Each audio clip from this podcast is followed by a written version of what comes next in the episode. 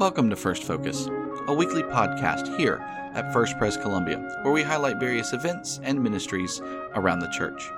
Joining me this week for the final of two episodes is Reverend Leon Brown. We'll be discussing his content from our Thornwell Lecture Series, as well as his future with the A R P. Leon is an author, speaker, and pastor of Crown and Joy Presbyterian Church in Richmond, Virginia.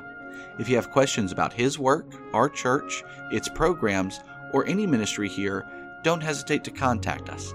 You can find all our contact information on our website, which is first pres columbia dot org. That's first pres columbia dot org, or on our app. Now, let's get to our conversation. Well, let's talk about why you're back here with us in Columbia.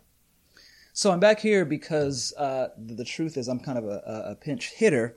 Uh, Let's I'm... just say that we are a blessed congregation when our pinch hitter is someone of the caliber of Leon Brown. Okay, that's that's a nice way to put it. I'll, I'll receive that. Um, I am here to participate in the Thornwell, Thornwell Lecture Series uh, that someone, maybe it was Pastor Derek, maybe it was you, maybe it was Pastor Gabe, who entitled it Great Doctrines of the Reformed Tradition or the Reformed Faith. And our topic tomorrow, Lord willing, mm-hmm. is Christ as Prophet, Priest, and King. So one of the things about a church like this is that we're always having opportunities to hear really good preaching and teaching. So on Sundays, for example, there will be two services on Sunday. There'll be the Thornwell Lecture. There'll be a Sunday evening worship.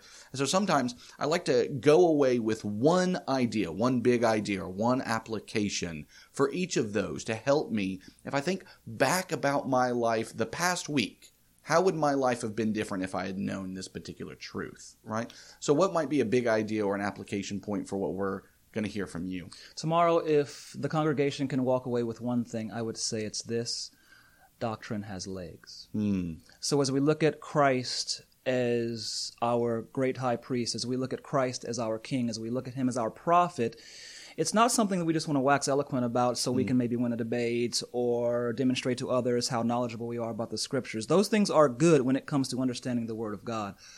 But that doctrine has to have legs. So it's not just we think about orthodoxy, we also couple that with orthopraxy. Yes. So in light of God's, uh, in Christ, high priestly yes. nature, in light of him being a king, in light of him being a prophet, what now? Right. How and then shall we live? Let me just pause for a second for those who might be listening. Uh, distinction on those terms: orthodoxy, right thinking; orthopraxy, right application, right living. Absolutely. Okay. Keep going. So that's what we're going to look at. So we'll be in and out of the Old and New Testaments to look at Christ as prophet, priest, and king. And then we want to terminate our discussion, maybe with a little homework, mm. uh, but also to look at, again, in light of the sacrifice of Jesus Christ, in light of his kingly authority, in light of him speaking life into us, how should this affect our marriages? How should this affect us if we're college students? How should this affect us if we're six-year-old? Yes. How should this affect us if we're single? Yes, yes. That's great. Okay, so now let's unpause, pick up the story, because not only are you currently uh, ministering, but you have a future uh, with that has a particular direction, especially right now, and one that we as a church are looking to partner with. So tell us about where your future seems to be taking you. I hope it's stronger than it seems. Yeah, yeah, yeah, yeah. But I will not be P C A uh, for much longer. I'm grateful for the Presbyterian Church in America. It's been a great denomination mm. uh, for my family. But Uh, as it seems to be the case, uh, we are transferring into the A R P. Amen. Amen. And particularly, we are looking to plant a church in Los Angeles. Wow. So the place where I watched family members do drugs, the place where my aunt told my mother, if you don't want Leon dead or in a gang no. or or in jail, get out. I'm going back to that place. Wow. Now as a pastor to plant a church, Lord willing, in no. the A R P and to take this denomination west. Wow. So looking forward to that. Does that scare you that you're going back to the context in which all of that happened for you? It doesn't, and the reason it might not is because I was there recently and mm. so much has changed. Mm. The area where I grew up, that was just worn down homes and graffiti everywhere. I go back and now the lawns are nice. Wow. Fences around the homes, very little graffiti. I yeah. mean, so uh, there are things changing that nobody even knows me any, anymore there. So it's actually what I'm going back to that's familiar is the culture. Wow. The culture of Los Angeles. How churched is that culture? So that, that is one of the things I had to get used to coming to the South. Yeah. There's this ethos of Christianity, whether or not someone's truly born again. Yeah. I mean, the Lord knows. Whereas in Los Angeles, there's a reason they call it Lost Angeles. Mm. It's because people there know they're not Christian. Right. And so conversations as it pertains to the gospel, the Bible, other religions are a lot easier for me mm. because I don't feel like I have to untangle some of the cultural Christianity that we spoke about on the ride over here. Yep. It's, it's just it's just different. It's yeah. what I prefer. Yeah, yeah, yeah. That's fantastic. So how can the people who are listening this, if they are excited, as I hope they would be, about the idea of going and reaching people in Los Angeles, especially one of our own A R P works in Los Angeles, how can they be helping you? First of all, uh, this isn't just a standard Sunday school answer, but pray. Yes. I found out during our first church plant, because I like to work, mm. that it is easy to ignore my wife and children. Oh, yeah. And church planters, like all pastors, but there's a particularity to church planting that keeps you especially busy. Mm. And so pray that in the midst of this second go-round, as yeah. it were, that I would love my wife and love my children. I've been married almost thirteen years, have three children, mm. uh, five, four, and one. So they're, wow. they're, they're young babies. Wow. Uh, but I thankfully have established a relationship with my wife such that if I do walk through that corridor of ignoring her mm. and the kids, mm. she will tell me. Yeah. So I don't have to kind of read between the lines. But I still need prayer so that I don't take advantage of that situation or, again, ignore my wife. Another thing that, that we need is uh, word of mouth. Mm.